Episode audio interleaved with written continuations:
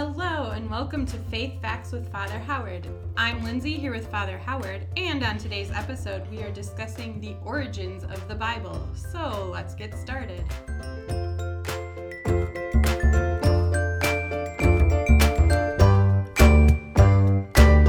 It's good to be here again with you, Lindsay. And when we start to attack, you might say, the, the origins of the Bible, I mean, we are biting off a rather big chunk of information, No. and um, and I think it's it's it's one of those things where we uh, we presume we know a lot about the Bible, uh, but a lot of times we what we presume is really not accurate. You know, for example, we presume that the book of Genesis, it's the first book of the Bible that was written first, when that is simply not the case. And we presume that the book of Revelations, which is the last book of the Bible and speaks about end times, uh, was the last book to be written, which is simply not the case. And everything in between was written one book right after another in the sequence that we find it, which is not the case. And so, because we presume all of that, we kind of see it as almost linear. You know, it's just one thing following after another when when you look at the books and the history of the books and such is that they jump all over the place. And in fact you know it's it's interesting how even the the bible itself or the beginnings of it it was over 400 years simply of oral history first that that you know was in place. That you know the bible didn't start to be written until uh, what is called the time of the mar- monarchy, which would be around the time of Saul, David, and Solomon. That's when the Bible really started to be written, the actual books. And, and you say, well, why was that? Well, because until the there was actual peace, until there was an opportunity for people to sit down and really think about things in order to write them down so that they didn't forget them because they were more worried about some tribe, you know, ramming a spear through their guts. Is that uh, you you don't have time to sit down and write those things out. It's when there is peace and when there is stability, politically, militarily, economically, and people have the time and the money and the energy to do these things. That's when you begin to have actual books written down. But like I said, that goes though the Bible spans thousands of years of history when you look at it, you know, in the big picture, is that it wasn't until after 400 plus years of oral uh, oral history of telling the stories in all different ways that someone, you know, at different points, different authors finally sat down and saying, you know, maybe we need to write this down somehow so that we don't forget the story, so that we don't forget it. And so when we when you look at the Bible, is that it is it is one of uh, you might say humanity's greatest treasures for the whole world. I mean, not just for Christianity or for Judaism. Is that it's it's a great treasure for the whole world, and and the Bible and Bible quotes and and, and the teachings of Jesus and and the and the teachings that are found through the prophets and all other things. These are found in literature through virtually throughout time is that not everything is original in the Bible. They also, writers, you know, might have say borrowed, stole, you know, whatever different pieces of, of wisdom from a variety of cultures that they were uh, somehow, you know, introduced to or became aware of over time. And so pieces of that come together. It's the in, what's interesting is though uh, is that when you look at the Bible and compare it to other uh, great sacred writings, for example, like the Dhammapadas, uh, the Vedas, which are part of the Eastern traditions, is that it's remarkable of how they correlate to some of the books of the Bible, some of the teachings of Jesus, some of the Old Testament wisdom. Uh, those is that you know there was a lot of wisdom, but the other piece to this is is that it was you know really this was done through human people, people just like us that God spoke. And so it is expressed, it is written by human beings, and sometimes good and sometimes not so good, and everything, everyone in between. So when you start to look at the origins of the Bible, um, is that uh, it's it's really ultimately it's, it's one of those things where it's the Word of God uh, for us, though expressed uh, through very human, uh, very human people, very human authors, very human terms, the language that is used, and we know that language, you know, can take on uh, different meanings depending upon the circumstances, the time, and the place. Also, I think it's important as we begin here that as I reflect on the number of things that, that I will be looking at, or that we will be looking at, is that we are looking at this through the lens, particularly of the Roman Catholic tradition.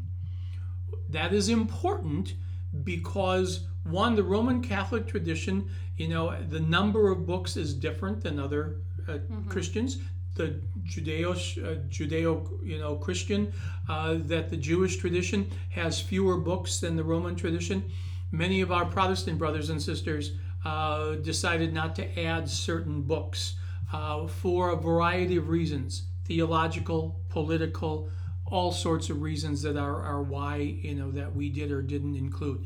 And so the Roman tradition has a particular canon which you know, is a, as a set, is a grouping of books that that is used. So when they talk about uh, the canon of scriptures, it's the official canon that ultimately, over centuries, and it took time for us to figure all of that out, over centuries was considered to be authentic, not authentic.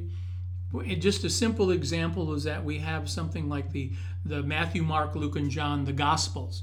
Well, we also know that there is a gospel of Thomas, there's a gospel of Peter, there's a gospel of Judas, there's a gospel of, I mean, there are any number of gospels out there.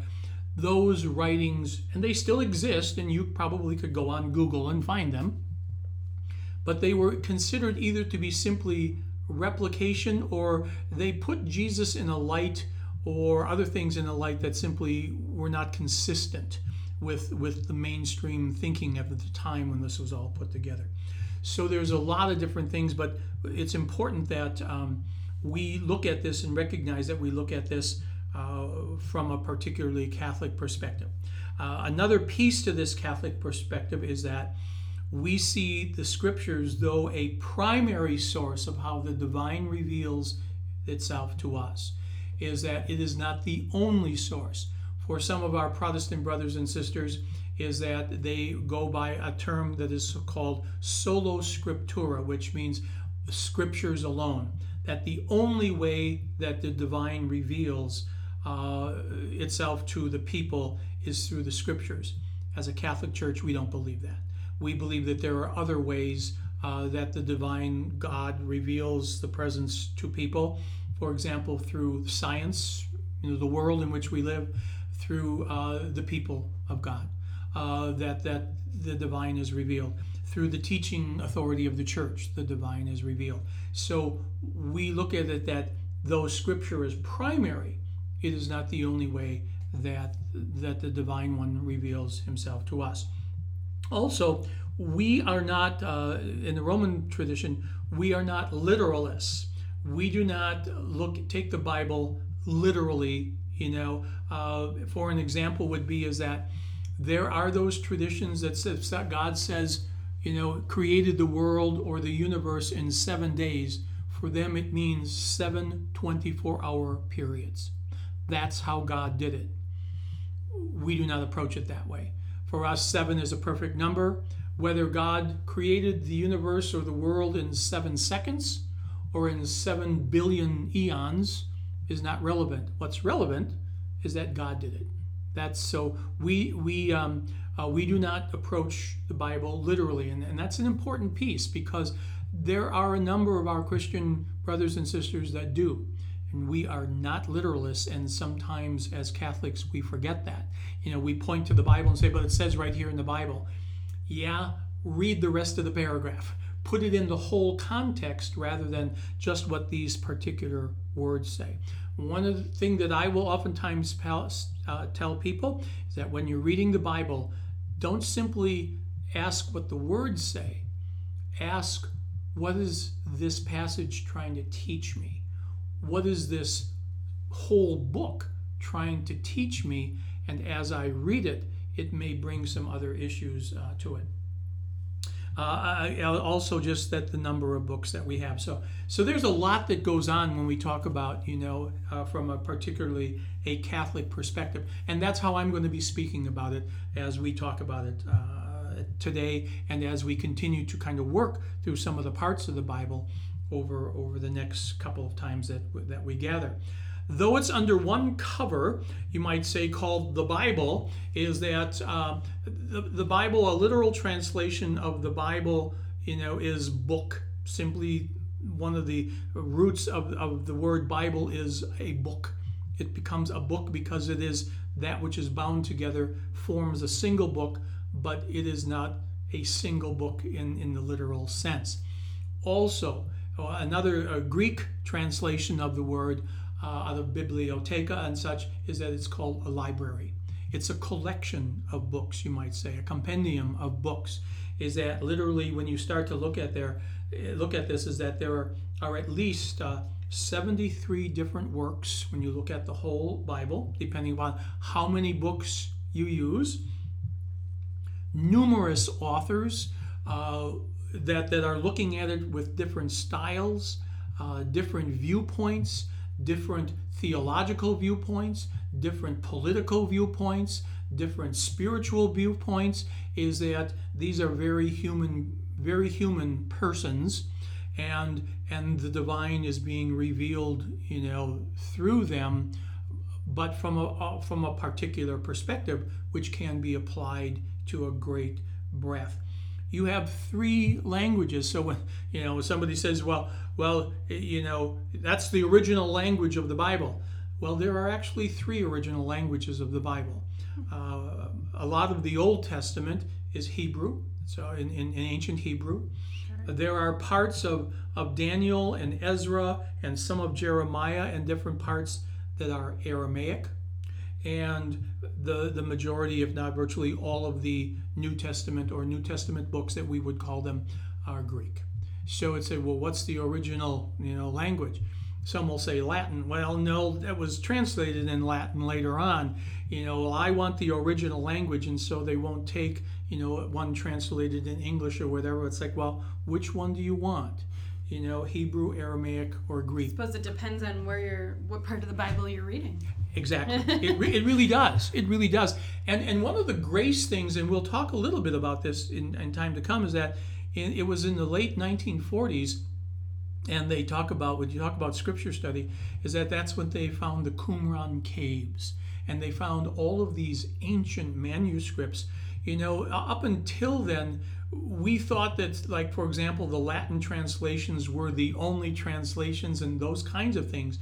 And then we realized when they found these ancient manuscripts that date back ways to the beginning of, of Isaiah and Jeremiah and many of these ancient uh, books, is that that we weren't exactly as accurate as we thought we were.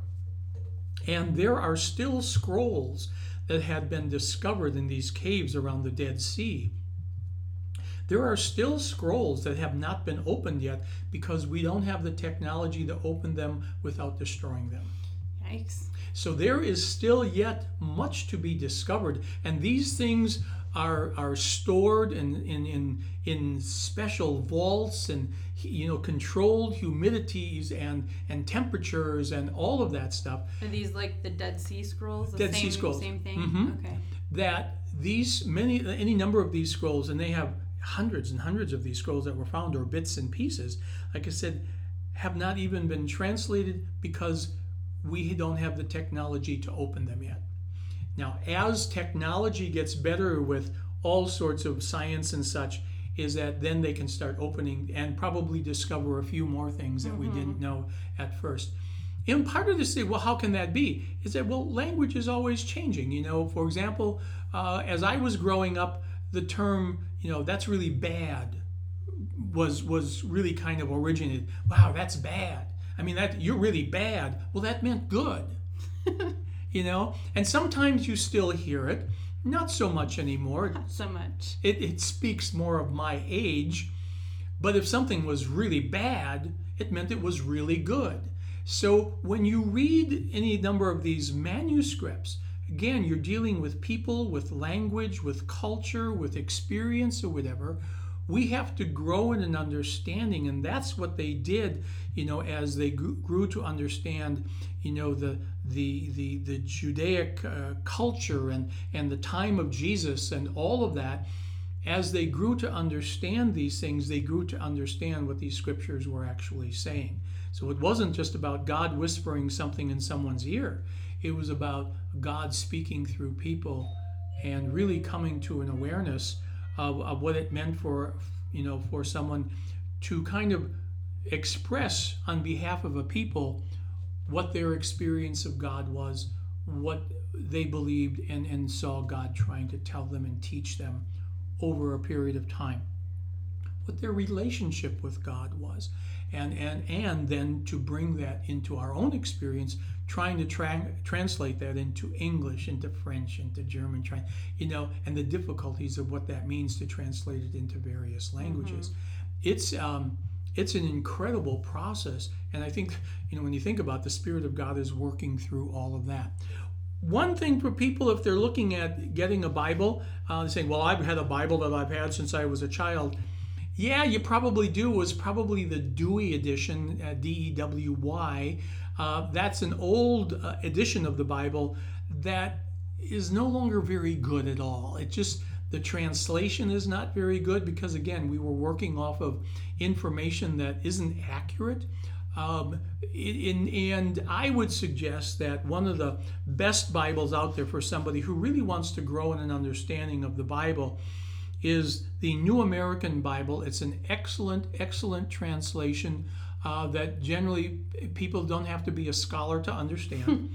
and yet it's accurate, and I would say it's the, the Catholic Study Bible of the New American, uh, New American translation. One of the best out there has a lot of good resources and, and good information in the beginning that helps people to put things into a context so that they are able to read it, you know, not, not say through rose colored glasses, but through accurate lenses that allow one to understand what's actually going on. Sure. And there's also children's Bibles and youth Bibles. Yes. All different types. Uh, so please, you know, I uh, one of the things I remember as a, as a small child, again, my mother uh, reading the Bible stories from St. Joseph's Children's Bible. Well, there is still a St. Joseph's Children's Bible out there uh, with a New American translation of it and it's excellent. I, I just encourage people to to particularly for their young children get a youth Bible. It's got some wonderful uh, information and, and special pages, and they have apps for it now, and all sorts of things that, that kids can use on their computers and such is that it's also written in a way that they can understand it. They've got excerpts, they apply it to, to their lives today. So there are a lot of good translations out there. Check out with a um, your uh, youth minister or your uh, formation director, and they will probably have some excellent suggestions of good Bibles to purchase for yourself if you're an adult, or for um, or for your children you're never it's never too early. Again I, I, when i think about uh, hearing the stories as a small child and such those stories stay with you and they stay with you for a very very long time. Mm-hmm. and so it, it helps a person to to spark their imagination to get connected with the bible and to really you know discover what the bible has to offer. Yeah we had a i'm pretty sure it was a hardcover children's bible. It was blue big bigger book and it had lots of pictures in it. So I liked oh, looking oh, yeah. at the pictures. And then I'm pretty sure it had the story of the two women claiming the child was theirs. Solomon's stories. And then like cutting the kid in half, which is kind of freaky for a little kid to read. Like, what? They're gonna cut the kid in half. So but, but I remember that. Yeah, you know, but really, you're, you're right. These are stories, though, and and these are stories that you, you you that stay with you for a long time. Some uh-huh. you know sometimes it can freak you out a little bit, but other times you know it, it, it speaks of, of the incredible wisdom that people learned and gleaned through the grace and through the power of God. And and when so when we talk about you know the really the origins of the Bible, it's it's recognizing that so much has come together to make all of this happen. You know, uh, hundreds of, of, writers and, and, and the experience. And so, even the Bible itself, it, it contains stories of adventure, of, uh, it contains poetry, love songs. Uh, I mean, just all sorts of, of types of literature that came to be recognized as a way that God speaks, as a way that God reveals the divine. And, and so sometimes saying, well, God could never speak through that song. Well, don't tell that to the person who wrote the Psalms, you know, because those are all songs. The unfortunate part is that we lost the music to those Psalms, but all of those things are songs. And and so, you know, poetry, you have you know the, the various love poems the song of songs the love poetry you have the stories of the judges and the kings and and it's interesting you know of, of, of folks wrote stories in many ways and portrayed God or their experience of God depended on what they needed at that point in time. Sometimes God was mother hen, sometimes God was shepherd, sometimes God was king, sometimes God was farmer, sometimes God, all of these different images of God spoke to people at various stages in their life and in various stages in a culture of what people needed and, and how the revelation of God needed to somehow be connected, you know, to uh, you know to the people's experience. It was only you know when when you start thinking of God as king was not really talked about hardly anything at all until the kingdom you know, when Saul began the monarchy, hmm. and David, who finally joined the two kingdoms, the north and the south. And Solomon then became this incredible king, uh, king figure, you know, what a real king should be like. And but you don't hear those images until they need a monarchy. Before that, they didn't want a monarchy. Hmm. So God was more in the image of prophet. God was in the image of, you know, creator in lots of different ways. But now they needed an image of God as king. And so now you have, so you look at the literature. So there's just marvelous ways when you start to think about that of what is possible and, and how we are able to, in many ways to, to do the, many of the same things of the images of God that are out there. Um, that, that hopefully we can recognize we don't need to stay with one image. You know sometimes the image of god is as this old man in a long white robe and long beard sitting in this massive throne. Well that's an image of god that was important at one point in time. But we don't necessarily need that image of god anymore. Um, maybe we need an image of god of someone who is you know a, a wisdom figure you know, uh, and we could use any number of people as a wisdom figure of someone who, you know, maybe an image of God today when we think about the world in which we live. Uh, an image of God that, that brings peoples together from all cultures, all backgrounds, all experiences. It, it all depends. But that's the beauty of the Bible. It tells us that, that there is no one image, there are many images. Um, and so sometimes we, we can forget that too as to what our experience is. But moving moving on because we have a limited amount of time, and I get that, is that when you start to look at some of the um, origins of the Bible, it, it really spans n- nearly 2,000 plus years. Um, when you talk about everything from Abraham to you know all the way to Noah and and you speak of you know Egypt and I mean we're covering a lot a lot of territory. Um, so you know when we think about all of this is that the New Testament then that was really uh, that was written during the latter half of the first century. So you're looking at you know 50 uh, year 50 you know to 100. Um, many of Paul's books were written before the Gospels or Paul's letters. Uh, again, it's not in order. Mm-hmm. Um, you have uh, different writers writing uh, for different people. Uh, we have, for example, First and Second Peter and those kinds of that. You know, did Peter actually write them? We don't necessarily know all of that. It was more likely, for example, a scribe of Peter, a follower that was writing down everything and decided eventually to put what he or she, you know, discovered and to put it in a letter form. Is that that's again the beauty of it all, is that we don't have to know all of that. It's interesting when you do, but we don't have to know all of that because the point is not who wrote it on the page. The point is is what is the wisdom that it is trying to tell us. Um, you know, it's interesting how uh, different things that, you know, there are those theorists who will say, for example, that Luke, who is more than any other gospel writer of the four gospel writers, uh, has images of, of Mary and Elizabeth, images of, wiz- of, of women. That's you know really speaks to the issues of women. And in fact, there are those theorists who will say that there had to be a major female influence, if not writer, that wrote some of those things because he said uh, no male would ever be that sensitive, you know. Um, and and so you you know you, you step back and say, oh, never really thought about that. But sometimes think, you know, here again, it's about the truth that is being taught, not simply who wrote the words on the page. It's about the truth that is being revealed.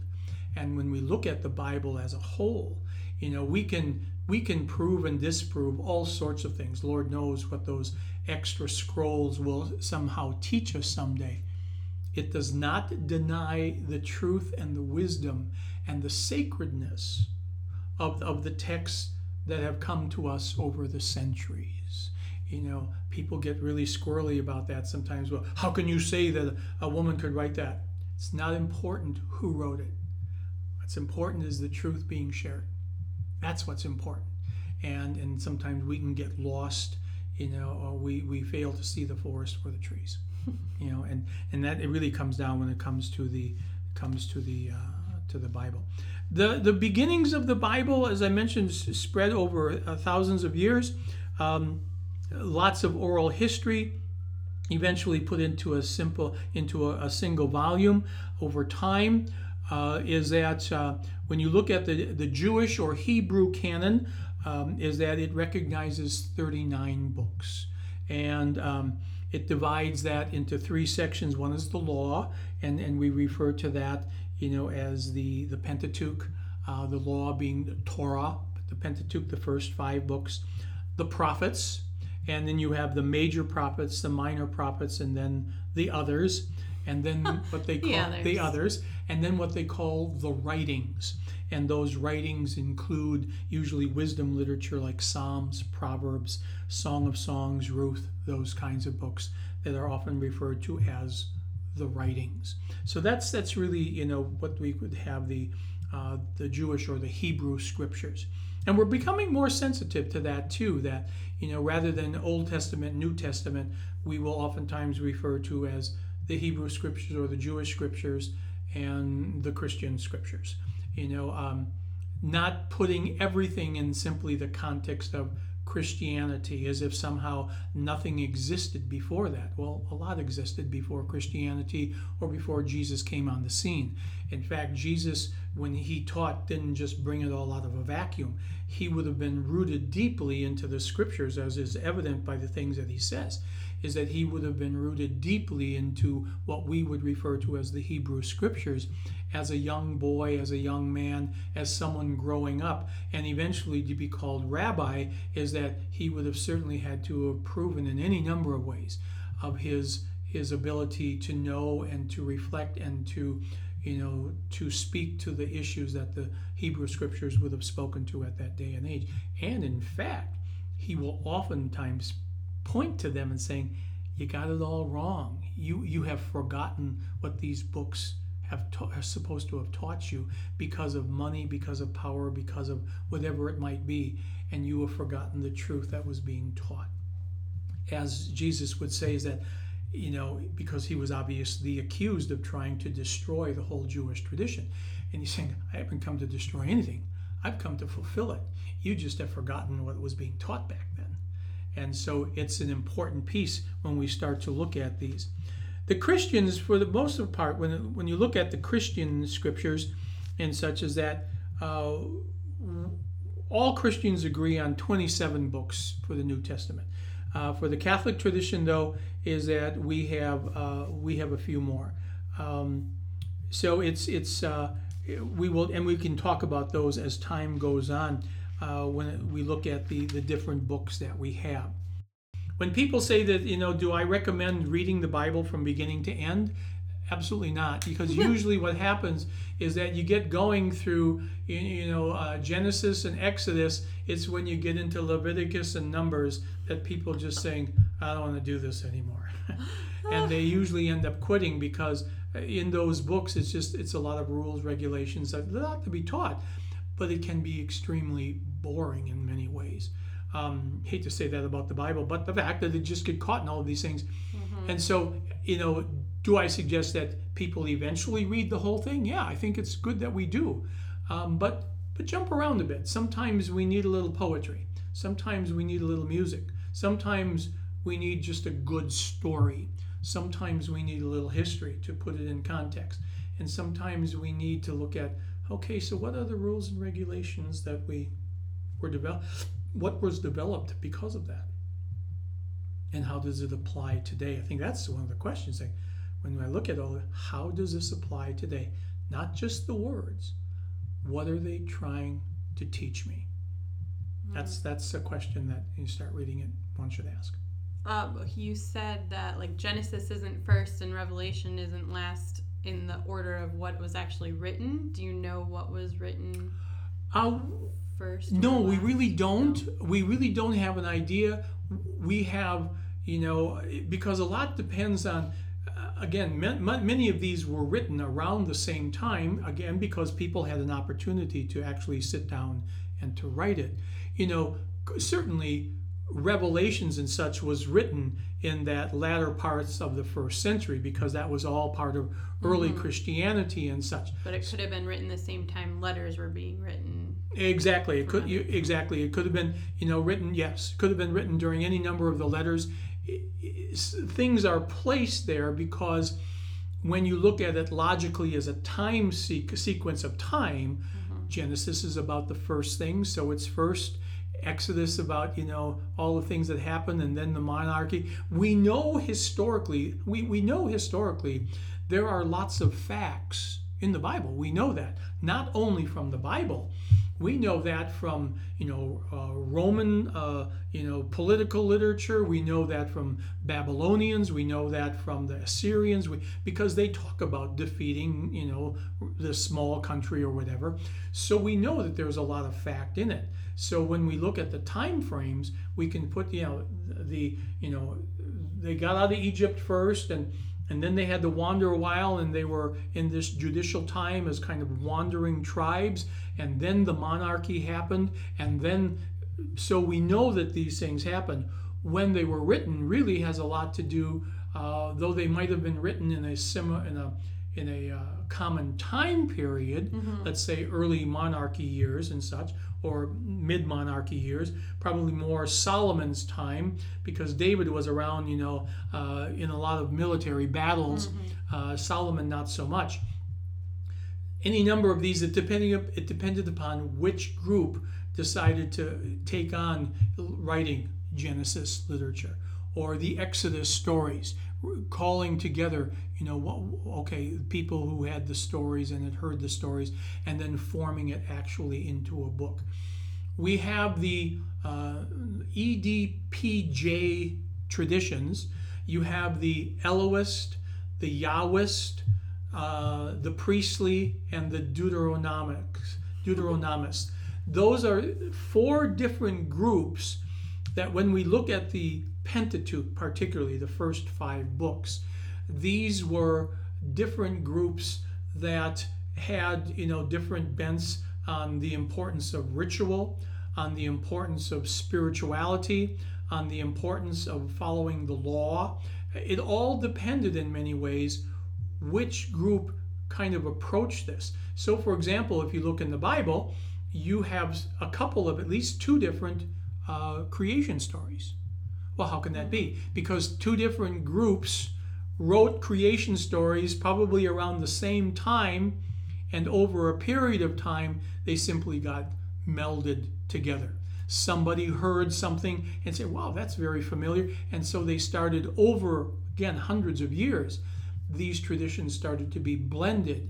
And so when you look at generous, Genesis, uh, yeah, generous, when you look at Genesis, there are uh, several different, you know, creation stories because different groups wrote it from a different perspective.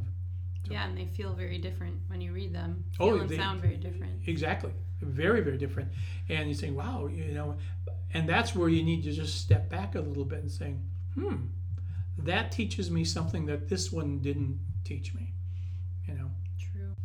All right. Okay. Anything else? Not right now. I mean, we have we have lots more to do. We'll have to, you know, uh, because this just begins kind of an opportunity to start breaking down some of the uh, the major chunks, you yeah. might say, so that we're able to talk a little bit about that. Um, but it's it's it's wonderful to talk about these things and to see what we discover. Awesome. All right. Well, we will be oh, we will be back with more Bible discussion next time. Um, hope you enjoyed this one, and we will see you next time.